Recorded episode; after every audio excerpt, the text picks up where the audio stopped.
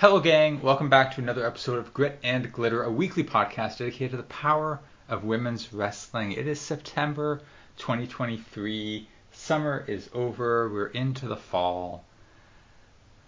Every fall, I hated high school, hated university, powered through, and yet for whatever reason, every September I still get a little bit nostalgic about the idea of going back to school. I love looking out my apartment window and seeing all the little kids getting on the school bus and stuff. It's cute. I like the aesthetics of it more than the practicality of it.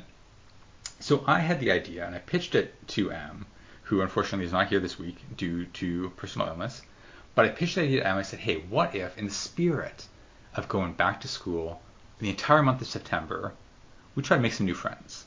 Because we got our friends. We got our team of correspondents known as the Glitterati. We've hung out with Mayday a lot. We've partied with Val Pancakes. Besties with Dawn, but you can always use more friends in your friend circle. So I said, hey, for the entire month of September, we make a concerted effort to go find that dorky little wrestling fan sitting alone at the lunchroom table, eating their Dunkaroos all by themselves, and we say, hey, want to come sit with us?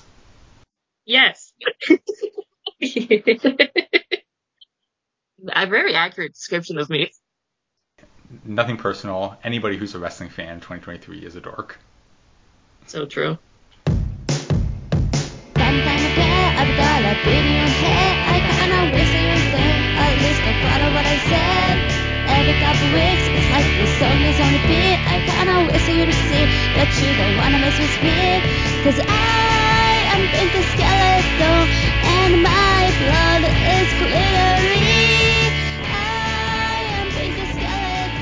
This week, I am joined by our new friend, Lizzie Flanagan. Hello. I love new friends. I hate school as well. Perfect. Hate school, love wrestling. The Venn diagram is a perfect circle. Exactly. Tell our listeners a little bit about yourself. How long you've been in wrestling? What promotions do you watch? Where do you write? Okay, so I actually didn't really grow up a wrestling fan. My dad was a really big wrestling fan. Tried to get me and my sisters to watch, but then my mom ended up banning it from the house because I was a kid during the Attitude Era. So you can imagine why a mother would not want her young daughters to watch that.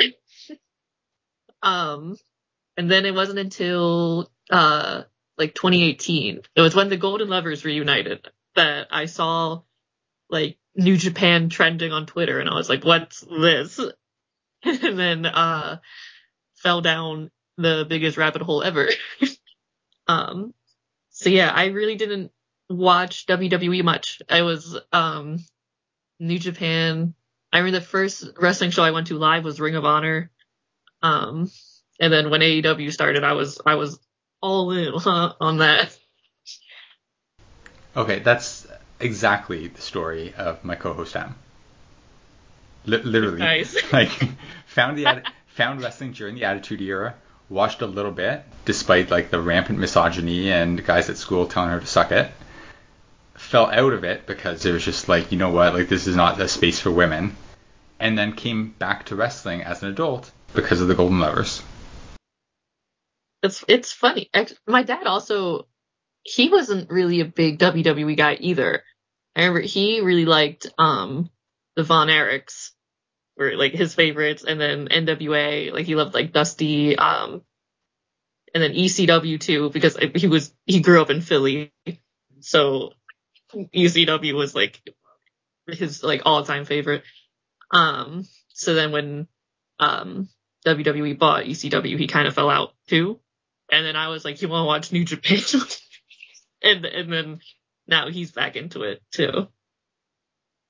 So then when a promotion like AEW comes along featuring Kenny and the Bucks and all these people who wrestled in New Japan and wrestled in Ring of Honor, which was my favorite promotion at the time, we enter this new promotion with a lot of hope and a lot of wow. And they really talked a big game in those early days, prior to the first pay-per-view and prior to Dynamite. They really talked about our promotion is going to be so different. We're going to be more focused on this. There were rumors at the time that their wrestlers were going to be unionized. That never happened.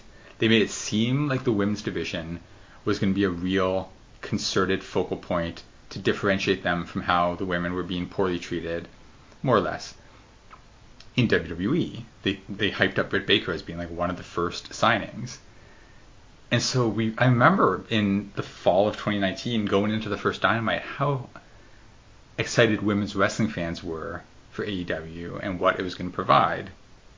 And now we're coming up on 4 years of Dynamite next month, and we just came out of the biggest wrestling show of all time. And it feels like our optimism level is at an all-time low. Yeah, very much so. I think they're far out of the honeymoon period now. So I think during that first year there is a lot of they'll get it together, don't be so hard on them, it's a young company. But then it's the patience and goodwill has worn out.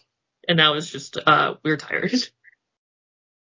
It's been 4 years of only one women's match per week, while shows like NXT will deliver three, shows like Impact will do one or two every week. But even beyond that, it's in the early days of AEW, they always had at least two women's matches per pay-per-view. Now we're down to one per pay-per-view. So it's not only are things not getting better, we're regressing. Definitely. And the booking, I think, is worse too. Yeah, we were talking about Shida a little bit before we started recording, and that I think it just felt like a major slap in the face to for all AEW hypes up its homegrown talent, to use Shida as a transitional champion between two ex WWE stars just felt very disrespectful to her. And Saraya also is a very controversial person. So that does not help at all either. It feels like a complete lack of caring on Tony Khan's part. So we wanted to do this episode breaking down the AEW women's division this week, specifically because we just had All In. Note for our listeners, we're recording this prior to All Out, but as of recording time right now, there's only the one women's match for All Out. Kris Statlander versus Ruby Soho for the TBS title. I think it's safe to assume Stat's just going to win clean, or maybe the other outcasts get involved at ringside and Willow takes him out or something. But regardless, I assume Kris retains. I hope so. And that's about that. So it's a frustrating state of being, and yeah. Before we get into talking about all the women and so, per AllEliteWrestling.com, there are 35 women on the AEW roster. That's an insane amount of women. You wouldn't know. Yeah, the first season of NWA, even Women of Honor, when they were in their prime, they had 7 women, and they were doing okay. They were utilizing those 7 women well enough. AEW is 35, and half of them... Okay, literally, okay. I'm a stats guy. Tons of stats. 35 women on the AEW roster. I looked it up. Only 12 of those women, so a third of them, have wrestled 8 times on TV this year, meaning once a month. And this is a promotion with 3 weekly shows, right? So, every month we've got 12. Yeah, kind of 4. What's the fourth? Oh, Ring of Honor? It's kind of Ring of Honor. Yeah. I that's a half show. I know. I'm trying to keep Ring of Honor separate from AEW for this episode, but you can't really because ROH just has no identity, and there's so much bleed over in certain ways, but not in other ways. I saw somebody say that Ring of Honor is now AEW Dark behind a paywall. Yeah, it's ROH Dark, and yeah, I don't know what that does for anybody. Okay, so. Yeah, 35 women on the roster. 12 of them have wrestled once a month this year, which is once out of every 12 episodes TV.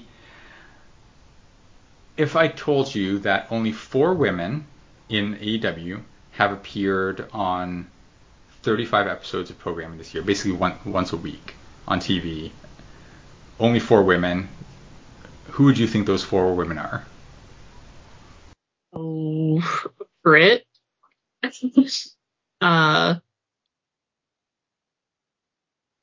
kind of want to just say Britt and the Outcasts. That's it. The only women on the roster who have appeared at least once a week, on like one out of three episodes this year, have been Britt Baker and the Outcasts, Ruby, Toni, and Saraya. They have been the stars of AEW this year. This year in particular, Britt actually took kind of a step back this year. She was playing like second fiddle to Jamie Hayter a lot. The main characters, the main story, the main focus in the women's division this year has been the Outcasts above everybody else. Yeah, and now even then, I'm not sure what their direction is, because you have Toni Storm with this new gimmick that clashes very much with the Outcast aesthetic. So I don't know if they're going to have them break up. You would think that if they were going to do that, it would have been at All In. And I thought that it was. But then all of a sudden next week on Dynamite, Toni Storm was like kind of forgiving Saraya. So I don't think even they know what's happening.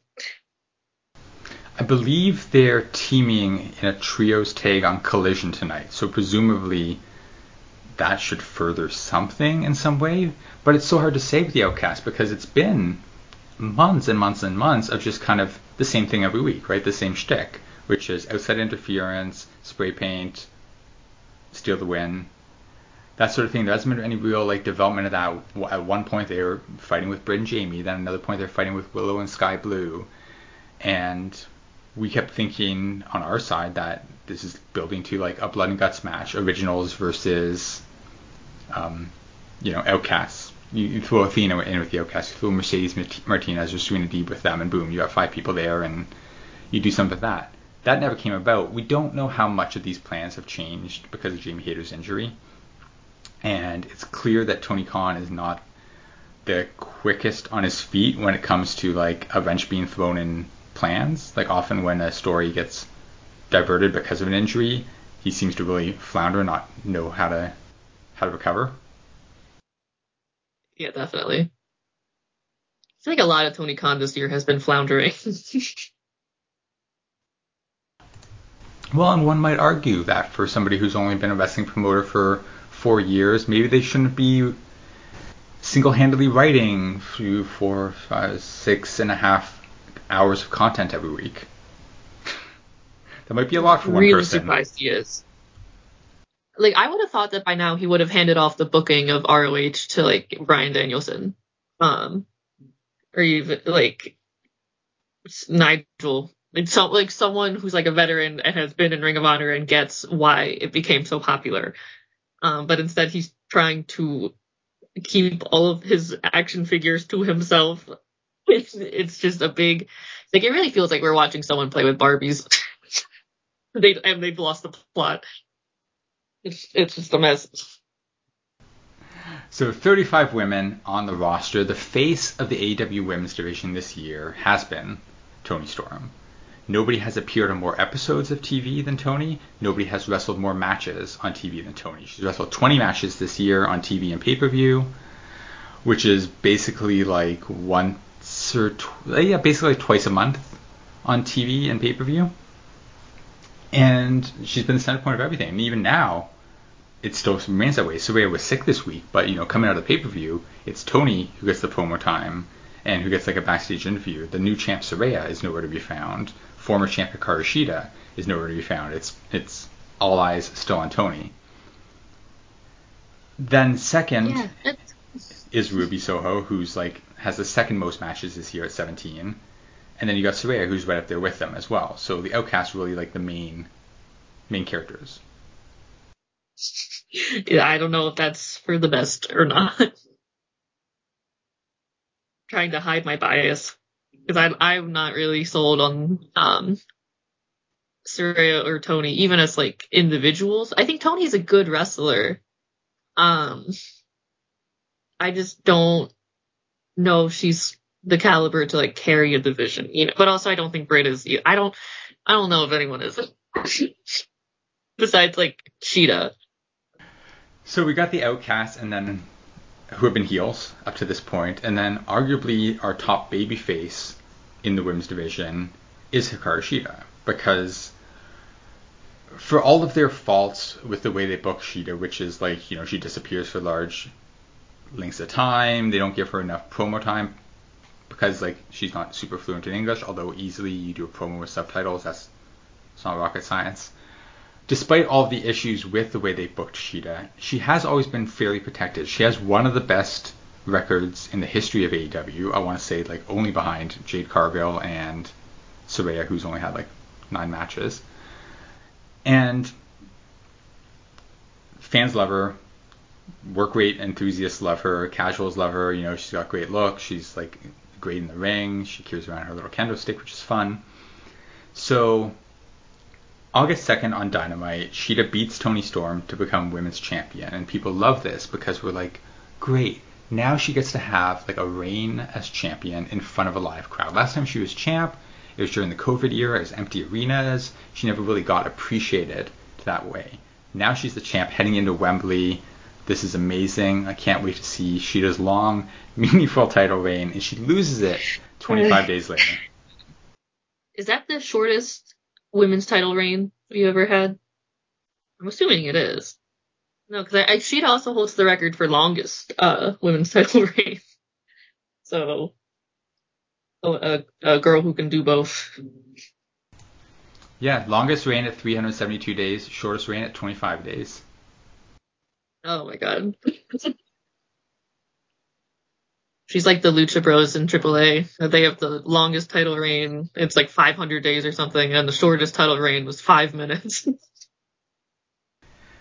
The thing with All In for me, that match was a mess because You come into it and we've got Shida and Britt as the baby faces. We've got Toni and Saraya as the heels. Now the match becomes about Toni and Saraya because Toni accidentally hits Saraya's mom in the crowd, and that's supposed to be like, we're supposed to, I don't know. Saraya gets mad at her for that, although it was clearly an accident. And also your mom's like a huge piece of crap. So like, hooray for getting Saraya Senior getting clubbed in the face. Ruby comes out. Also, she was a wrestler too. Yeah, so she can take a forearm. It's not like it's not like you're hitting Trent Beretta's mom in the face or something. Yeah, literally, that would be the biggest heel move ever. So then, conflict. Things are breaking down between Toni and Saraya. Can they coexist? Ruby comes out to save Saraya from like getting her neck hurt again. Saraya spray paints Toni in the face and pins her to win the match. So. And then celebrates with her family, and she's crying and sobbing. I did not know what to take away from this. Saraya's like our new babyface hero now because she stood up for her mom, although she cheated to win and turned on her friend over like a minor accident. Is Toni like the babyface in this scenario because it was an accident that she hit her mom, and also she could have won the match if Ruby hadn't gotten in the way and prevented her from attacking Saraya? How are we supposed to feel about all this? And if this was the finish all along that you had planned, that things break down between them and Saraya gets the pin on Toni, why put the belt on Shida at all? Why not? Exactly. Why not have Toni enter as champ and lose the title? Mm-hmm. That would have been way smoother, and it would have made more sense for the story.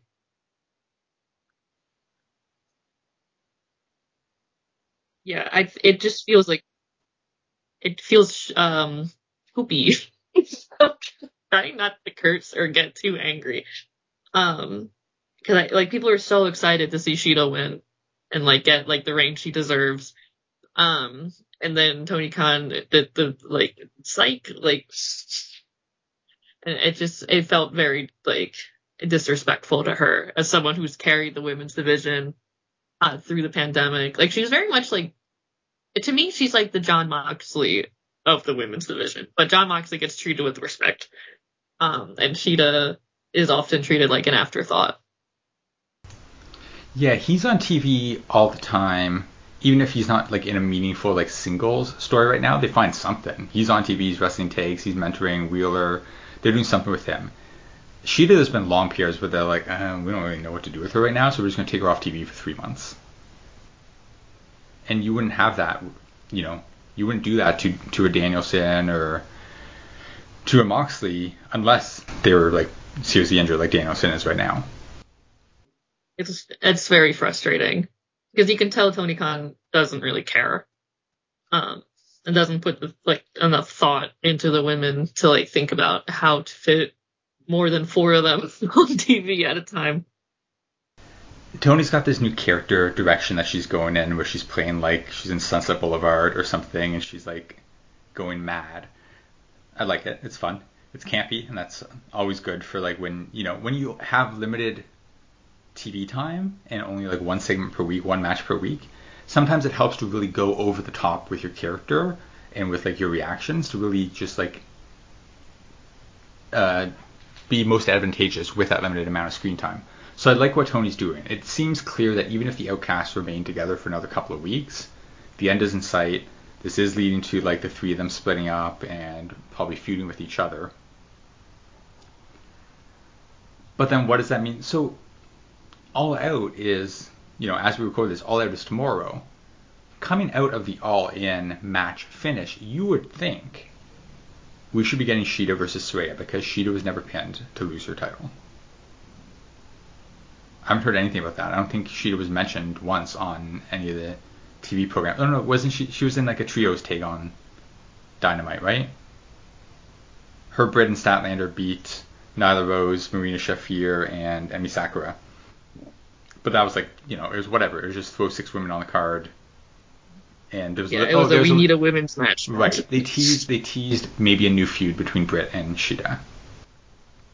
But again, it's like she just lost the title, and she was not involved in the finish, so she should be getting a title shot ASAP. Yeah, that's the trope. I don't think Tony Khan cares, or even like do break up the Outcast now and do Saraya versus Tony, but they're not doing that either. That's going to be dragged out to whatever the next big. I think they're doing something in October, another big like pay-per-view or big event. Are they doing Grand Slam in October? They're doing one that they just took the name as an homage to somebody, and it's going to be the first time that they have run AEW Wrestle Dream, October 1st. Oh my god, I thought I dreamed that. The Antonio Inoki tribute show. That I would guess we get Saraya versus Tony there, with Ruby as like at ringside in a neutral corner. Or hell, make her a special guest referee just for the kicks. That'd be funny. In a spray painted legal match. Oh, the ring is like completely green by the I would like that if they leave into like the Outcast being like goofy. It's a paintball match. Exactly. And maybe Toni Storm hates the spray paint now because she doesn't want it to get on her, like, silk little outfits. Like, you know, like, just have her be, like, completely, like... I want her to drop a line or, like, she says something like, Saraya went off script, like, again, like she did before. And then Ruby looks at the camera and goes, she thinks wrestling is scripted. Like, just something stupid. Like... Sure, I'll take anything at this point. Yeah. I love goofy wrestling also, which is weird because what got me into wrestling was New Japan, and that's like the least scripted.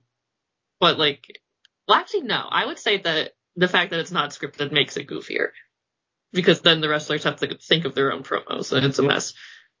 But yeah, I mean, New Japan is the company that's given us Toru Yano and Just Five Guys.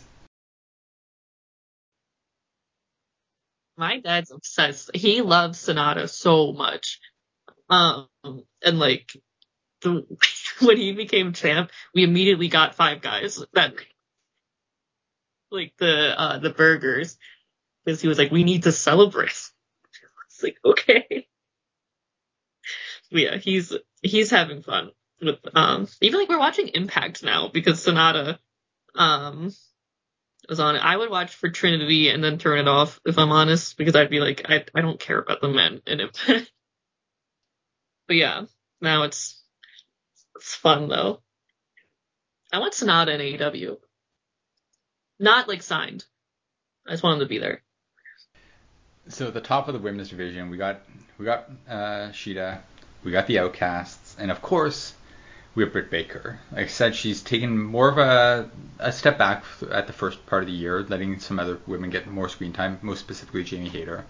Now with Jamie out injured, and Jamie's not expected to be back until February at the earliest. So we still got another 4 or 5 months without Jamie. They got to find something for Britt to do, because she is... Tony's been the face of AEW this year, but Britt's been the face of AEW as a whole. Like, she was one of the first women signed. She has wrestled the most televised matches of any woman in AEW history at 81. After that, she's at 61. So, like, even her closest competition, she's wrestled 20 times more on TV and pay-per-view than her. She's appeared on 197 episodes of Dynamite and Rampage and Collision, followed by Jade Cargill at 128 and Shida at 103. So again, almost twice as many episodes as Shida, twice as many as any other woman in AEW history. Britt Baker, face of the company. She feels a little direction on this right now, which maybe this feud with Shida is the idea is to give her some more character work. But it's like she's still the wrestling dentist, but she doesn't go heavy into it like when she was feuding with like Big Swole and they were wrestling in the dentist office. She's kind of just like generic babyface Britt. What do you make of her, of babyface Britt? Does she need to turn heel again in order to like really find her footing, or do they just need to give her like something to really sink her teeth into? I like the teeth joke. I think I remember 2019 Britt.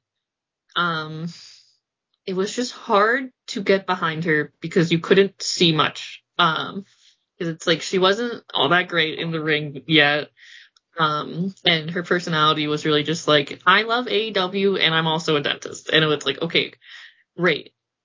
But what else? Like, you know, and then I think when she turned heel during the pandemic, that's when she really hit her hot streak. Because she had like the role model gimmick. And, like, she was injured, but she was still, like, in segments, and she was making the most of her time. And that's when people really started to rally behind her. And now I'm worried that with the babyface turn, she's going to fall into the same trap that she did in 2019, where she doesn't really know how to be a babyface. So she just kind of smiles and does her chant and says, like, I'm going to get you on Friday on Rampage. And it's like, well, what like, I don't know. It's also, she's not, like, some people are natural baby faces. Like, Riho, I think, doesn't really need to convince people she's a baby face because she's just naturally likable. And Britt, I think, struggles a bit more in that regard. So I kind of think they should keep her heel. But then also, if they're not going to push any baby faces, you kind of need someone in that slot.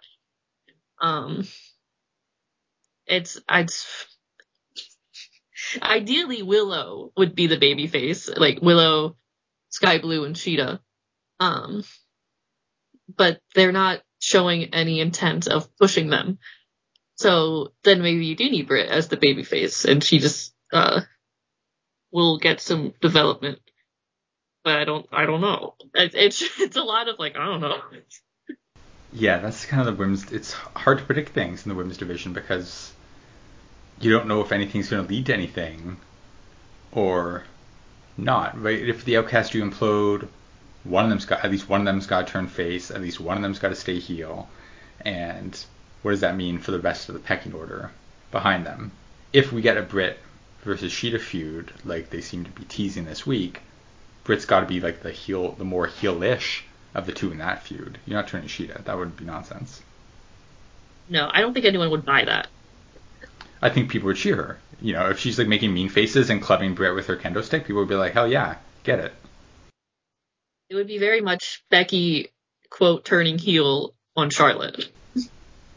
Yeah, almost mirror images. Like people would just be like, yeah. So that is kind of like our main event scene of the women, more or less. You got Britt and Jamie, you got Shida, you got the Outcast. Those are like the top featured players who appear regularly and get a lot of screen time. Then we've got our TBS champion, Kris Statlander. She's no longer an alien. She is just a regular old human now. She's normal. They haven't... The TBS championship is weird. Like, it's a mid-card title, I guess, right? Just based on the nomenclature alone. One is called the AEW Women's World Championship. The other is called the TBS Championship. Like, one just sounds low more rent. Prestigious, yeah. And when Jade was holding it, it kind of made sense because, like, oh, she's like she's new to the industry, you know, she's like an up and comer, so yeah, she holds like the mid card title for now. Statlander, not so much. Like, I feel like she has as much experience as Britt does, or a lot. Okay, Ruby's a seasoned veteran, but yeah, a lot more than some of these other people. So I never really know what to make of the TBS title. Kris is only our second TBS champion in the history of the belt, so I guess she's got room to figure out what that is. Right now, of all the women, she has the best singles record in 2023 at 7-0. And like I said, as if we record this, she's defending tomorrow night against Ruby at the pay-per-view. I assume she's going to win there and move on to doing something else. The question is, yeah, when Jade was the champion, the TBS title always existed in its own little universe, and you never saw Jade cross paths with anybody else.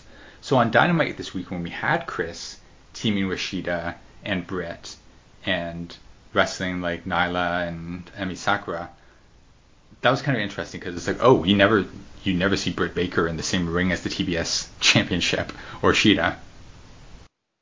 Yeah, it was like a cinematic crossover. Yeah, it's like Superman showing up to team with the Avengers. You're like, wait a minute, that's a different franchise. Yeah, literally. I think, for me, it's still hard to see the TBS championship as anything other than the Jade belt.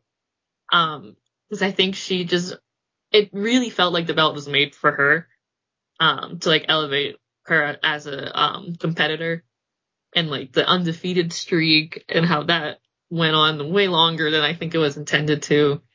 It just very much, and like even like she looked like the belt. Like it's just she owned it so much that when Kris won it, I had trouble adjusting, especially the nature of how Kris won. Because it was the surprise comeback. Jade is like cocky and gets the like second match, and then it's a squash, and it's just like there wasn't closure. Especially because Jade then just disappeared. And like I love Kris Statlander so much, and I don't want people to take this as like I don't like her as a wrestler. I love her. I just think it's hard for her to really come into her own as a champion with the limited booking that she's been given and the lack of the identity for the TBS belt outside of Jade Cargill. Yeah, we here at Good and Glitter, I think everybody on our team adores Kris Statlander. Nobody has anything bad to say about her. But I know some of us on the team who like her wrestling a little bit goofier and a little bit more fun and whatever, loved Galaxy's Greatest Alien, Kris Statlander, who would like flirt with Orange Cassidy on BTE. And they felt, I guess, like, oh, that's too minor league. We're going to strip that all away. And now she's just like a big strong girl. And that's cool. But again, when they get such little TV time, I feel like they need more characterization than that. You need something more to like spice things up. Her making her big return to TV after being away for a long time injured, beating Jade in 50 seconds to end the undefeated streak, win the title, that all works. I appreciate all that. But you would think that the next logical step after that would be wait a little bit. Then Jade comes back and gets her rematch in a proper match. Not a 50-second match, like a proper, like, you know, 10, 12-minute match. Presumably at All In. Or at All Out, you know? And instead, like you said, that was May. It's been 4 months now, and Jade hasn't been seen since. There were reports that she was thinking of, like, retiring from wrestling and going to do, like, modeling or something else. There was always speculation that WWE would love to snatch her up at the slightest moment. There were reports recently that she was backstage at Dynamite a couple weeks ago, and she's like going to be back soon. But two pay-per-views have come and gone, and she hasn't even been mentioned. And I feel like that does her, like, undefeated streak more of a disservice than anything else. And it makes Chris's win feel less important too, because I ended her undefeated streak, but it's like, I did it after she had already wrestled a match, and I did it in 50 seconds, and I haven't had a chance to prove that I could beat her in a real match.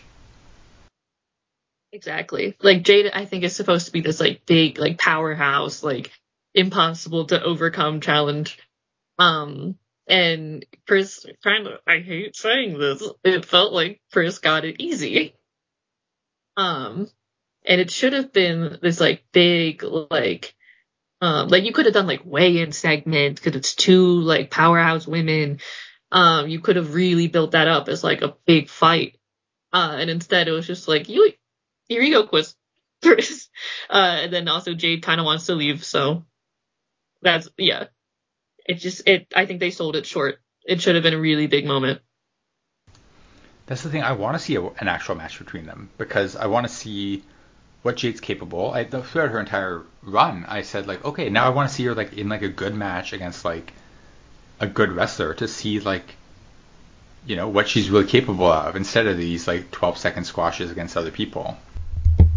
So I would love to see Jade and Kris at a pay-per-view in, like, a prominent spot, but the further we get from Double or Nothing, the further it feels like that's not going to happen. Like, if Jade does return, she's just going to pop up on Dynamite one week, and maybe she'll be a babyface now and she'll feud with Toni or something, and we'll never mention her and Kris or her and the TBS title again.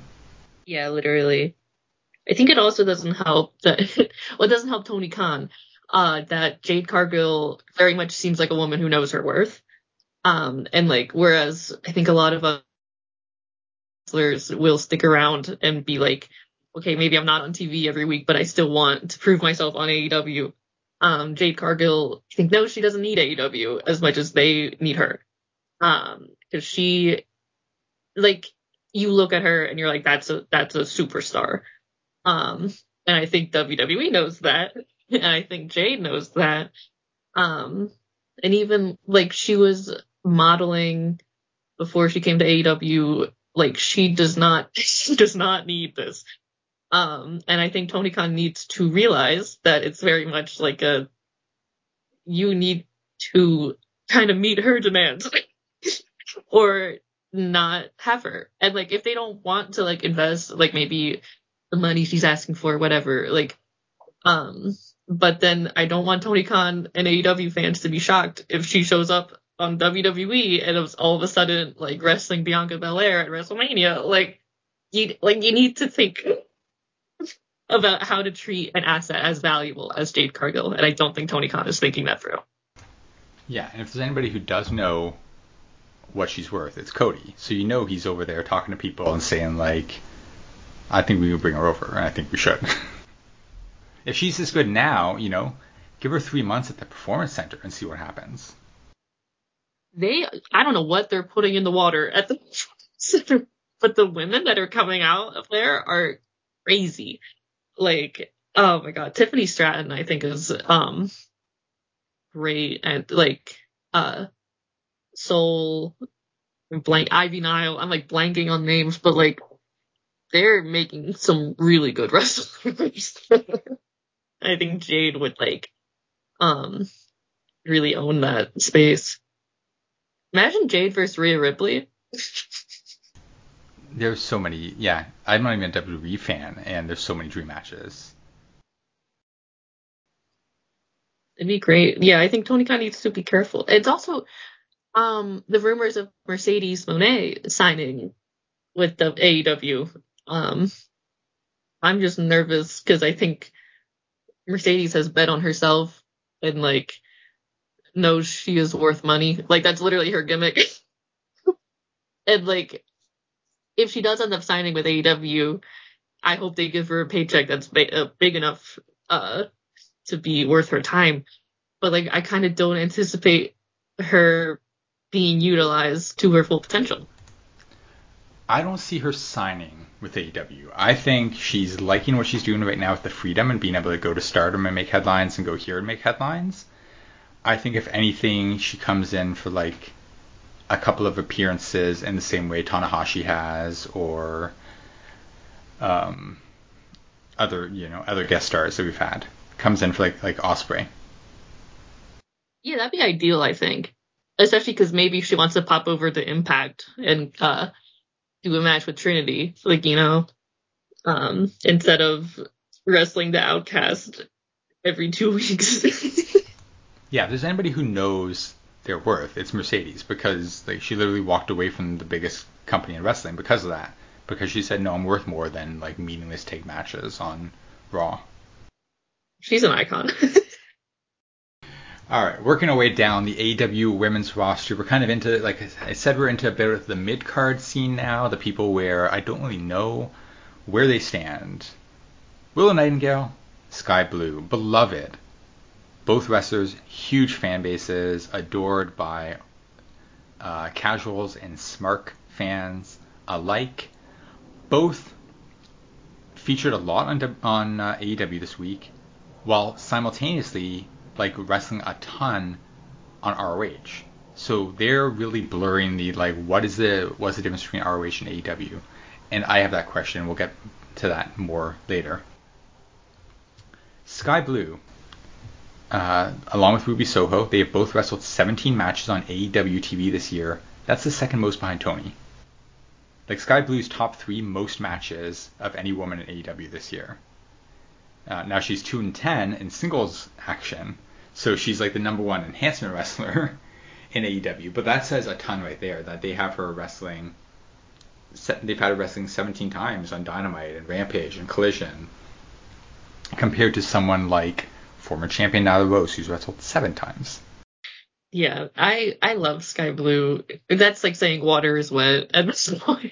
Like everyone, you bring up Skye Blue and Willow, and they just kind of smile and they're like, I love them.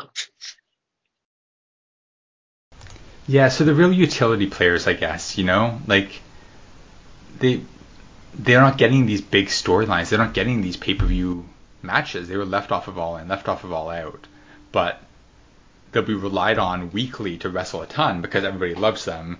And like it puts heat on the Outcasts when they steal another victory over them with spray paint and shenanigans. I just don't want Tony Khan to exhaust that. And like soon it's gonna, I think it's almost already there that like Skye Blue and Willow come out and it's like, well, they're gonna lose, so I get invested. It's like the fans want them to succeed. But Tony Khan is kind of showing that he's not going to let that happen. Willow won the Owen Hart Cup, and then, less than a month later, there were 2 pay-per-views, and she's not on either of them. Mm-hmm. So, like, what did that mean? Yeah, what does it mean to win the cup? Yeah. I'm a huge Owen Hart fan, so, like, that hurts me. That they kind of they do not really value that tournament. Now, I mean, one might argue this is exactly the kind of booking that Owen Hart got in his career. That's the real tribute. Beloved by the fans, great matches, not going anywhere, not winning any titles. But yeah, and so here's another example. We had a couple of weeks, like 3-4 weeks in a row there on Collision, where we were building up this feud. Kris Statlander and Willow Nightingale versus Mercedes Martinez and Diamante. They had some tag matches, they had some singles matches, different combinations. The question was, heading into All Out and All In, who's Stat going to defend against? Is it going to be against Mercedes Martinez? Is it going to be some sort of breakdown between her and Willow? It's going to be her versus Willow at the pay-per-view. And then instead, out of nowhere, they announced Stat versus Ruby Soho. And then this feud was seemingly dropped because this didn't happen on TV this week, and there's been no mention of Mercedes or Diamante since. Yeah, and that it sucks because I would love to see Diamante given that like push and like given the chance to fight on a pay-per-view, but. No, and even like Mercedes Martinez is, I think, very underutilized. She is very she's very experienced in wrestling. She also just has like I don't, this is gonna sound mean. She has like a mean look to her that I'm like, you're such a good heel because you look evil. And I'm sure she's a lovely person, but like her versus Kris would have been amazing. Oh, I met Mercedes in person, and she's so nice. But yeah. she's consummate. She's seasoned. She's like the veteran. She can do everything. And yeah, she's at like the end of her career. She'll admit that herself. She's almost retired a couple of times in the past. But there's nothing that Samoa Joe is doing right now that Mercedes Martinez couldn't be doing. She could be being used in the exact same way Joe's being used. And Joe's wrestling on pay-per-views. Joe's holding gold in ROH. He's getting storylines of things to do. And Mercedes isn't getting any of that. No, it's very much like Tony Khan was a fan of this person, so now he was putting this person on pay-per-views. Whereas you can tell he didn't grow up watching women's wrestling. He grew up watching ECW and early Ring of Honor. That's the thing. Sometimes I tell myself, I'm like, okay, this company was founded by people with backgrounds in New Japan, ROH, WCW, PWG, like, why did I think they would care about women's wrestling? None of those promotions. I think the best hope you have would be Kenny, because he loves Joshi wrestling and has talked about how, like, he almost quit, but then, like, watching Joshi, like, reignited that passion in him. And he tries, when he's given the space, he tries to push Joshi wrestling and, like, bring over, like, Japanese wrestlers. But he doesn't get the opportunity. And then if you don't have Kenny, you don't have anyone advocating for women in the like backstage capacity. Yeah, it feels like fairly regularly we get like a big signing of like some dude who's like, wow, this guy from former WWE guy, like big time indie star guy, he's coming to AEW now, that's cool. We don't get that all that often with women. We don't get, like, big signings. We get, like, you know, lesser-known names, up-and-comers.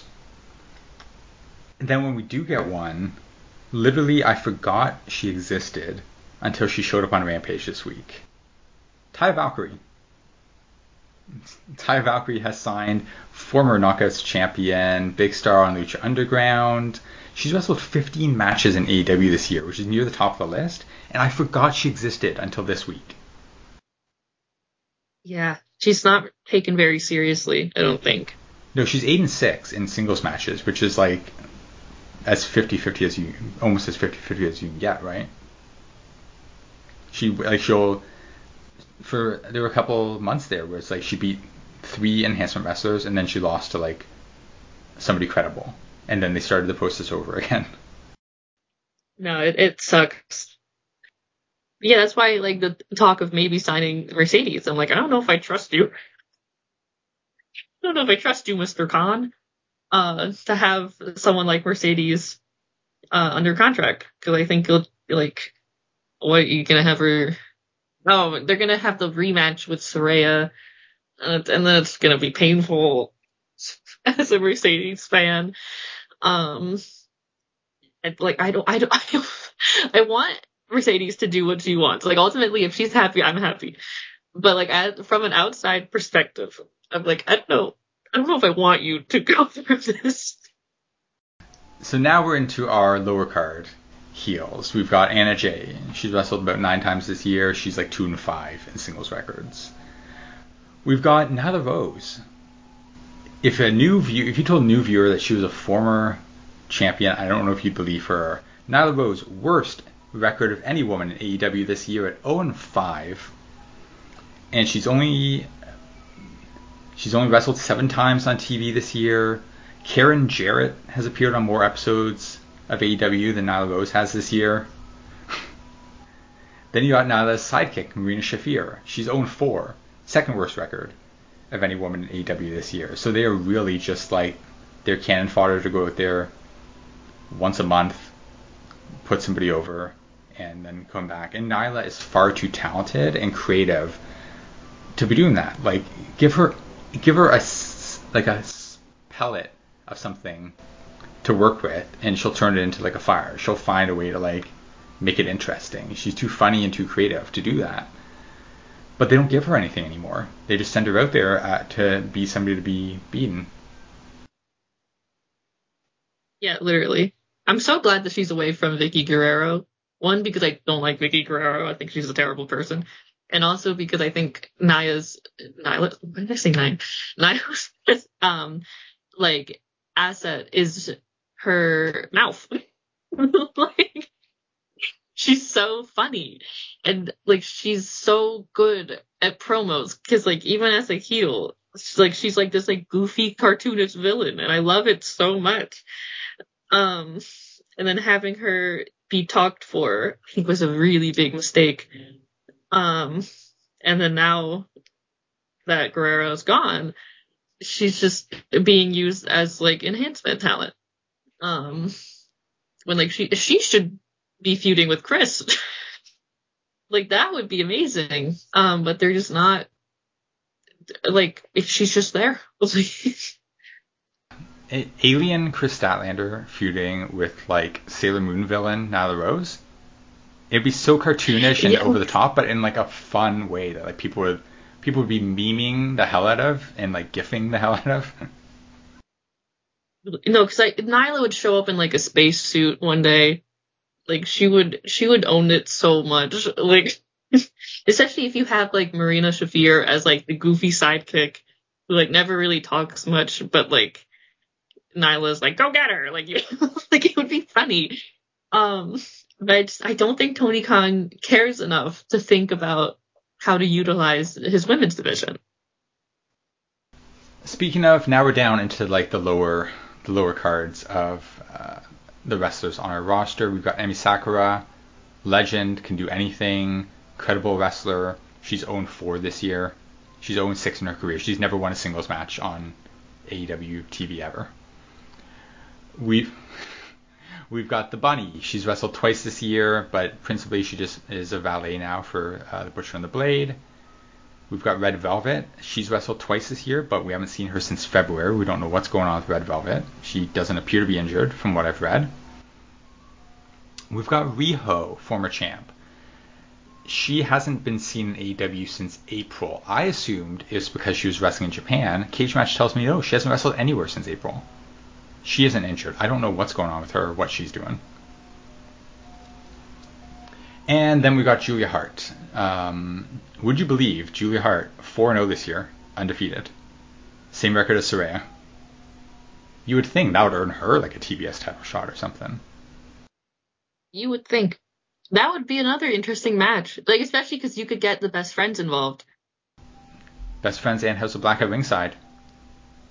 Mm-hmm. Yeah, and even, like, you could have Orange and Kris versus Julia and, like, Buddy in a mixed tag match.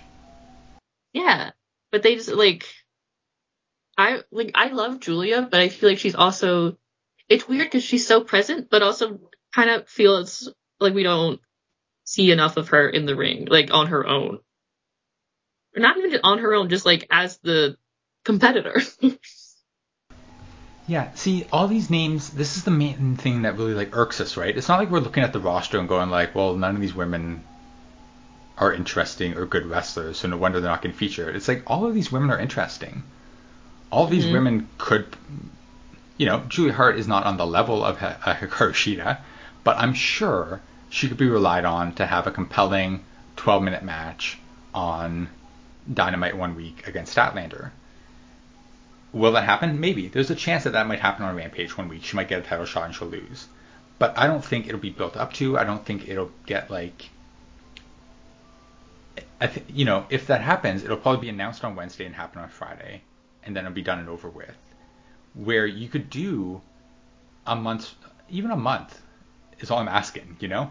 First episode of the month, Julia calls out Stat and says she wants the title. Next week, she wins an enhancement match. Next week, they have some sort of physical conflict. Fourth week of the match. Literally. And, like, Halloween's coming up. This is the perfect time of a spooky feud.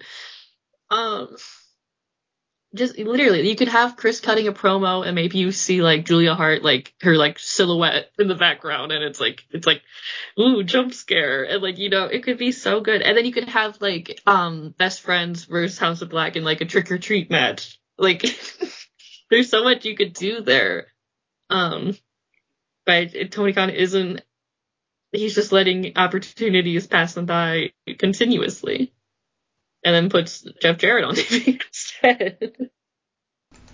All right. As I said, 35 women on the roster. We are not done yet. Now we're down into the ROH field. As I said, ROH's identity very unclear at this point in time. It's basically AEW Dark, except it's ROH Dark, except a lot of the AEW people don't wrestle on ROH anymore. You have somebody... So Athena is listed as being on the AEW roster, despite only wrestling one match for AEW this year. In ROH, she's 23-0. She's the face of the company. She's the most dominant champion in ROH. But she's only in ROH. At All In, we saw the ROH World Champion wrestle. We saw the ROH TV Champion wrestle. We saw the Tag Champs defend the titles. Athena wasn't invited to the party. She's being left out in that way. And then you've got all these people like Mercedes Martinez, Diamante, Kiera Hogan, Layla Gray, Layla Hirsch, Madison Rayne. They're all listed as being on the AEW roster, but they're principally on ROH these days. But then you have women like Trish Adora and the Renegade Twins, who are featured heavily on ROH, but aren't listed on the AEW roster. So I don't know what that means. I don't know what any of this means.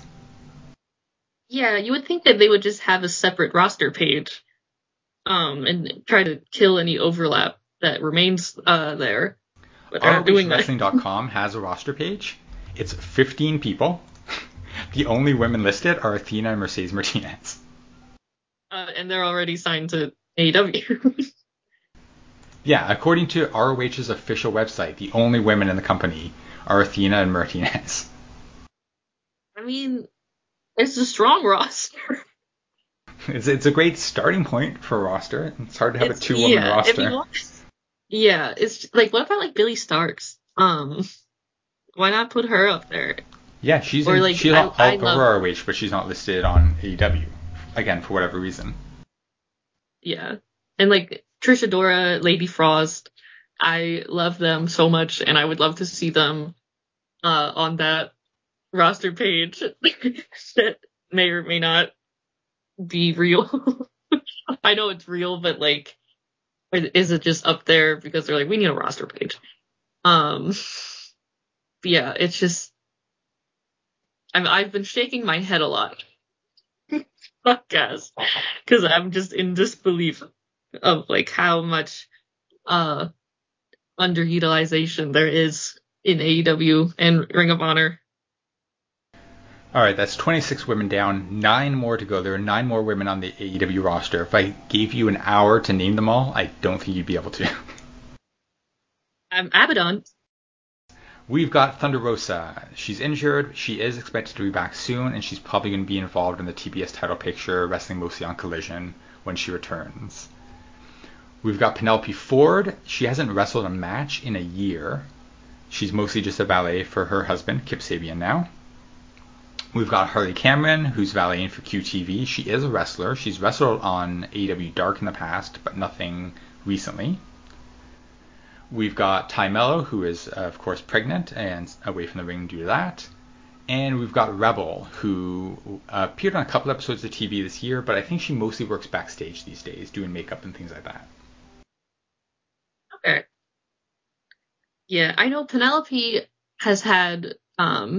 like she suffered a miscarriage, and like I'm kind of, when we talk about underutilized women, I'm kind of like, I don't know if Penelope, like she was underutilized, but now it's especially like this could be a health thing. Okay, yeah, I didn't know about that. Shitty booking. Yeah, yeah, but. Thunder. Oh, I love Thunder Rosa. I will get into fights online.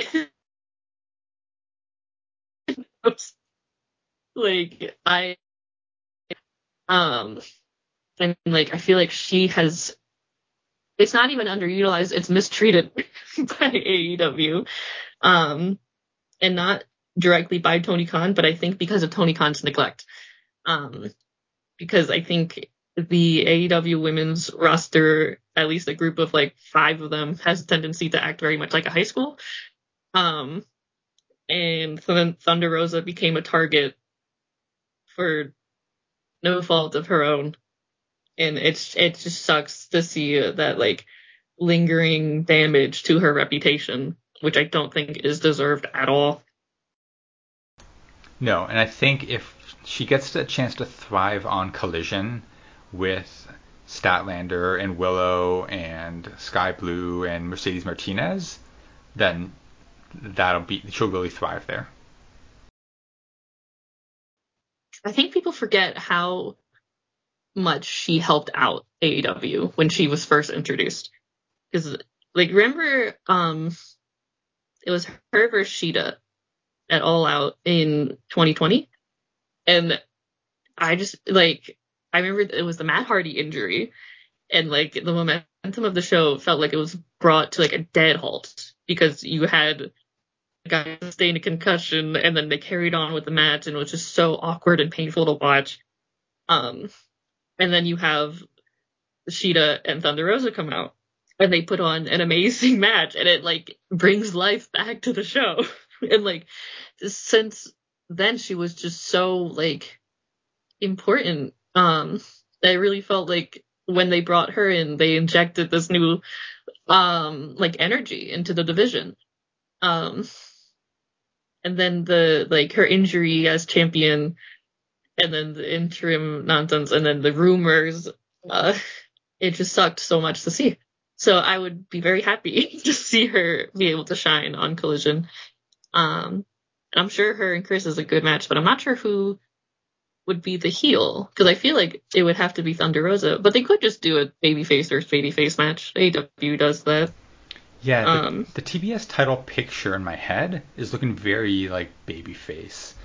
So I don't know, maybe that's a chance, maybe that's an opportunity for Emi Sakura and Nyla Rose to be given something to do and a chance to step up and be like, I'm going to be the top heel on Collision. Yeah, that'd be good. I also, this is where it shows that I was introduced to wrestling from New Japan.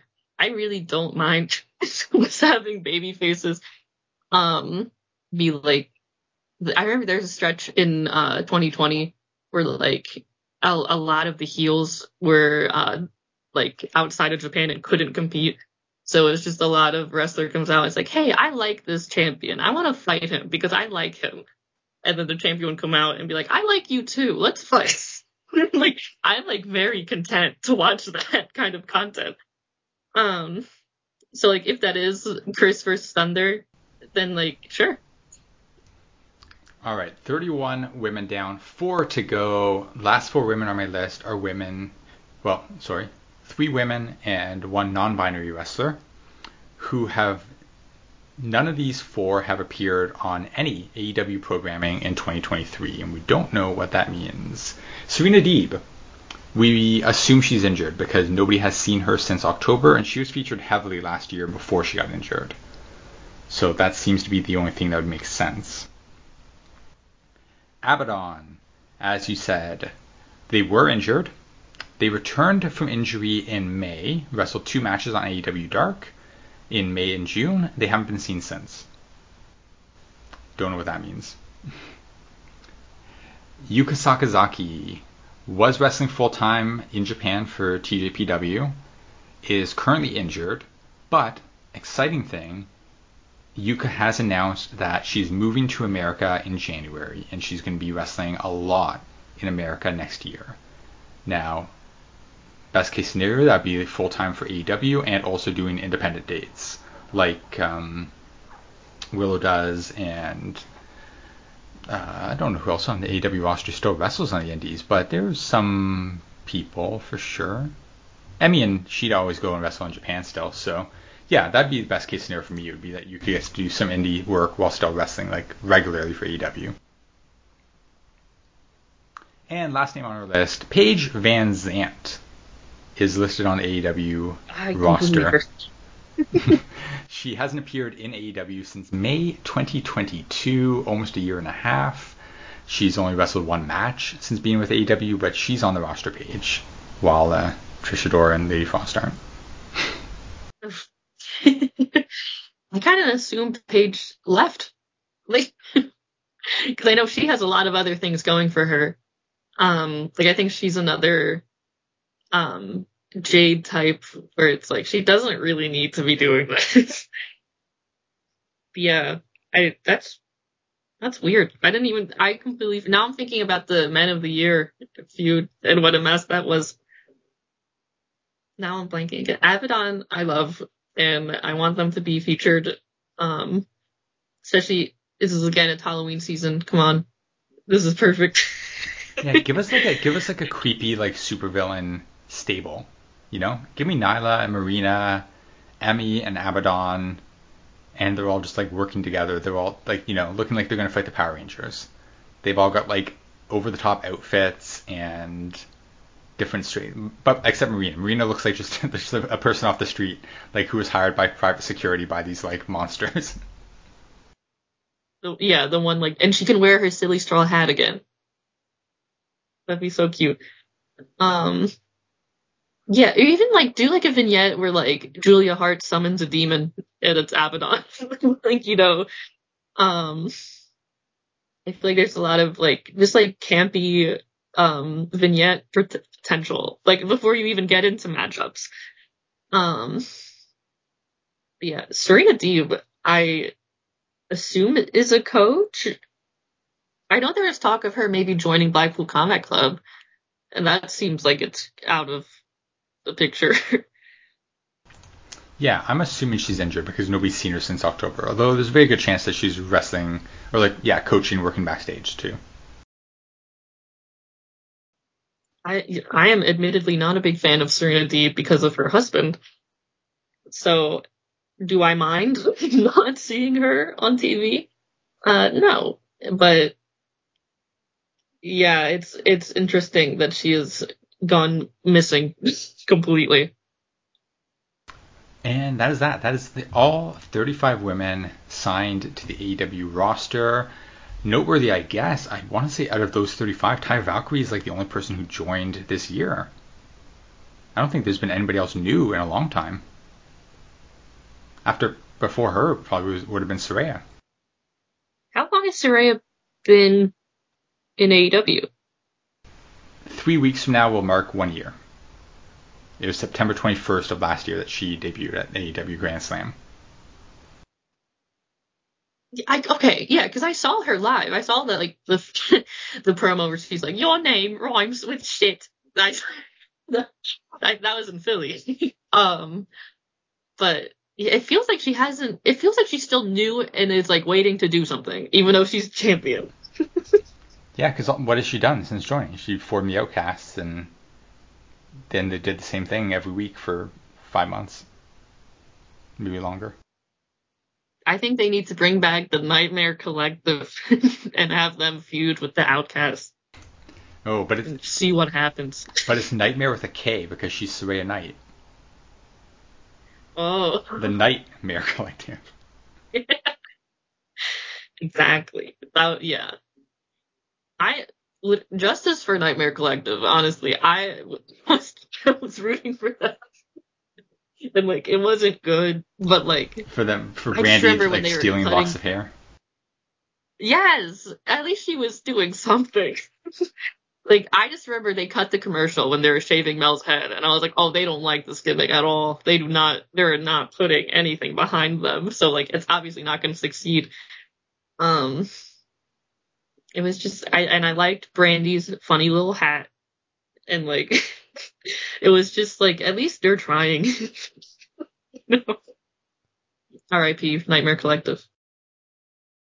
Well, All Out was this weekend by the time you listen to the podcast. October 1st is Wrestle Dream in Seattle. November 18th is Full Gear in Inglewood, California. Those are our next big pay-per-views for the end of the year. We'll see, I guess, if we get more than one women's match at any of those. We'll see who Saraya defends against, who Kris Statlander moves on to if she's done with Ruby Soho, if anybody new shows up, if anybody gets anything to do, when Rosa returns. There's so much potential on the roster. There's so many talented women. There's so many, like, as we went through this past hour, so many matches that could be great. Feuds that could be great. If you just give them a little bit of promo time and you give them like something to do, could be interesting. Love to see that. Give me a Julia Hart Goth stable. Give me Shida just like beating the hell out of people. Whacking people. Yeah. Yeah. You got babyface Yuka Sakazaki coming in 3 months, and come on, you know, she could put up against anybody. I do not feel confident about Saraya as like the top champ in the promotion. I don't think she can go at the level that she needs to be like a top champion anymore.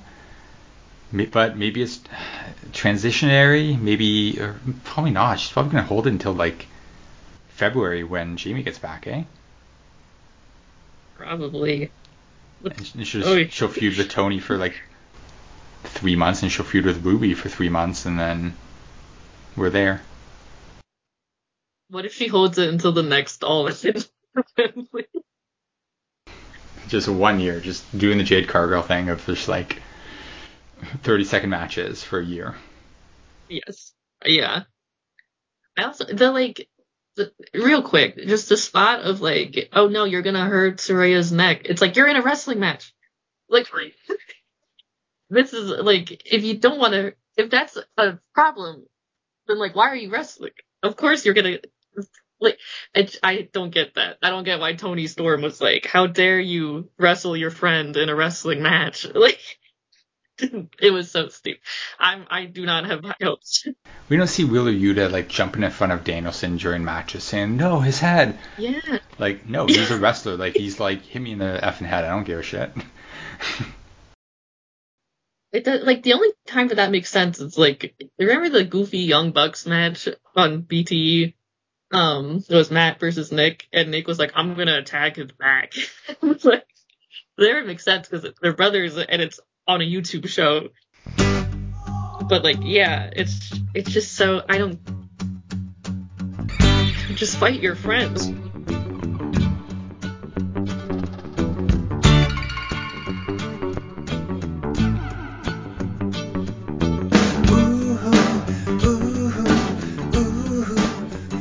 All right, that is our show. Thank you for listening, everybody. Come back next week for another episode of Grit and Glitter. You can support us on Twitter, Instagram, or Patreon at Grit Glitter Pod. If you support us on Patreon, $1 a month gets you a weekly newsletter written by your friends in the Glitterati. $5 a month gets you bonus podcasts like Women's Wrestling Entertainment, the series Em and I do, where we trace the history of women in WWE, and archive contents like our season 3 episode where we broke down the AEW women's division back in July 2020 and talked about how it was a bummer that they only get one match on TV every week. Lizzie, where can people find you and support you online? You can find me on Twitter. I'm not calling it the stupid new name. Lizzie Flanagan _ That's really the only social media I use. I have a Tumblr blog, but it's an Aquaman fan blog. So, really just a Twitter thing. All right. That is our show. Lizzie, thank you so much for joining us. You have to come back sometime when Em is here and healthy. Yeah, this is fun. I think you two have a lot to talk about. You can do an hour just on the Golden Lovers. Yes. Oh, my God. I would love that. In the meantime... next week marks the season premiere of WoW Superheroes out of California, our good friend Raylan's little promotion out there. In honor of the season premiere of WoW, Em and me are going to be rewatching the very first episode of The Gorgeous Ladies of Wrestling, the original Glow from 1986. We're going to watch that for next week's episode, and we're going to be joined by another new friend because it's September. And it's back to school month here at Grit and Glitter.